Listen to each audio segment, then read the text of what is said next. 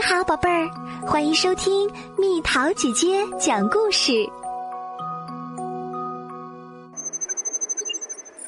奶油轰隆生日派对，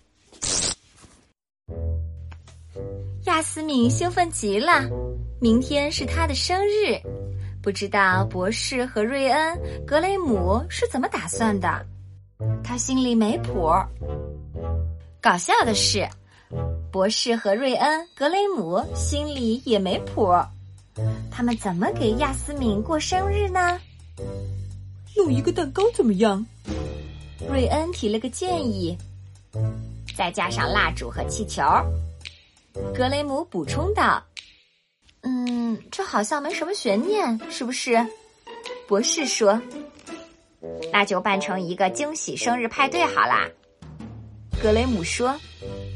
弄一个超棒的蛋糕，再加上超棒的蜡烛和超棒的气球。瑞恩补充道：“可是从哪儿能弄到这些呢？”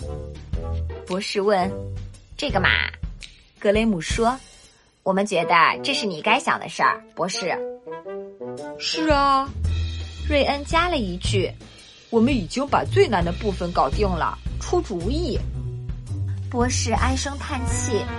他真的很想把亚斯敏的生日办得特别一点儿，于是他坐着塔迪斯出发啦。他在太空中穿梭，目的地是桑塔星。他听说那儿有个面包房，这倒让人有点意外，因为桑塔人都很凶悍好斗，一言不合就喜欢跟人打架。博士买了一个蛋糕，一个桑塔奶油轰隆蛋糕。什么是轰隆蛋糕？博士问。是里面藏着惊喜的蛋糕。面包师解释道。惊喜蛋糕配惊喜派对，博士说，完美。面包师笑而不语。博士坐着塔迪斯又出发了。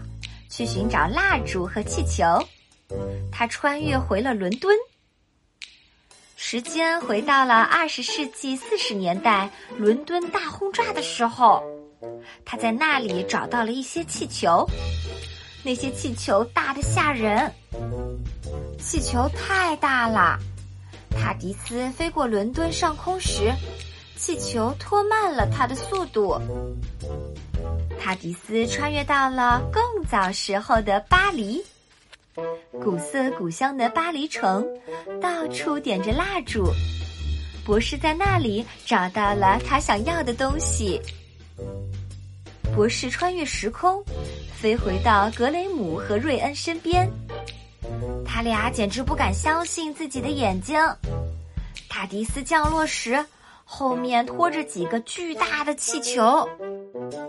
他们看到蛋糕和蜡烛，就更吃惊了。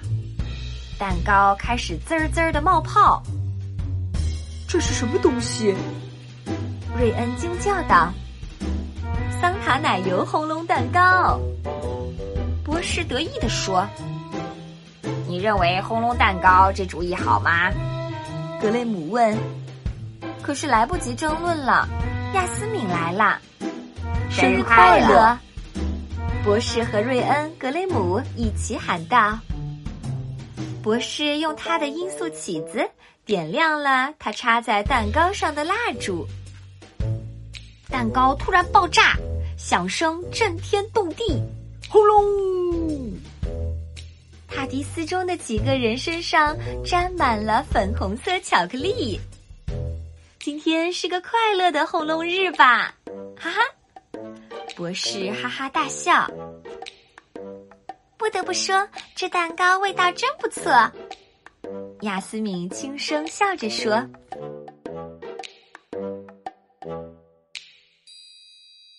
好啦，小朋友们，故事讲完啦。为你介绍第十三任博士。神秘博士是一位来自加里弗雷星球的时间领主，他有两颗心脏，拥有重生的能力。”第十三任博士是神秘博士的第十二次重生，这次博士竟然重生成了一位女士。她温暖、细腻，充满智慧。亚斯敏、瑞恩和格雷姆是博士的三个同伴儿。